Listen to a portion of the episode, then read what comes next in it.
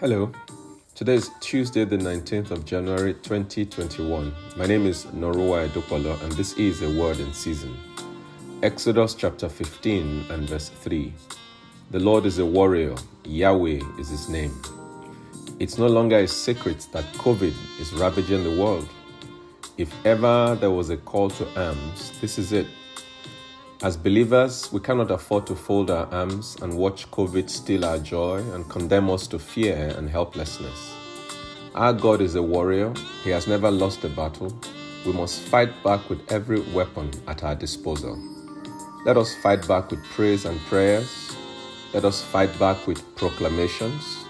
Let us fight back with wisdom by following the rules as given by the government. From John 10:10, we know that COVID is fulfilling its mandate. But then we also know that Jesus Christ came to give us abundant life. Shall we pray? Father, we pray for your healing touch for everyone that is presently afflicted with the COVID virus. Father, we rebuke the spirit of death. We come against the spirit of fear.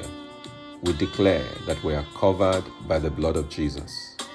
And Lord, we shall not die, but we shall live to declare the goodness of the Lord in this land of the living.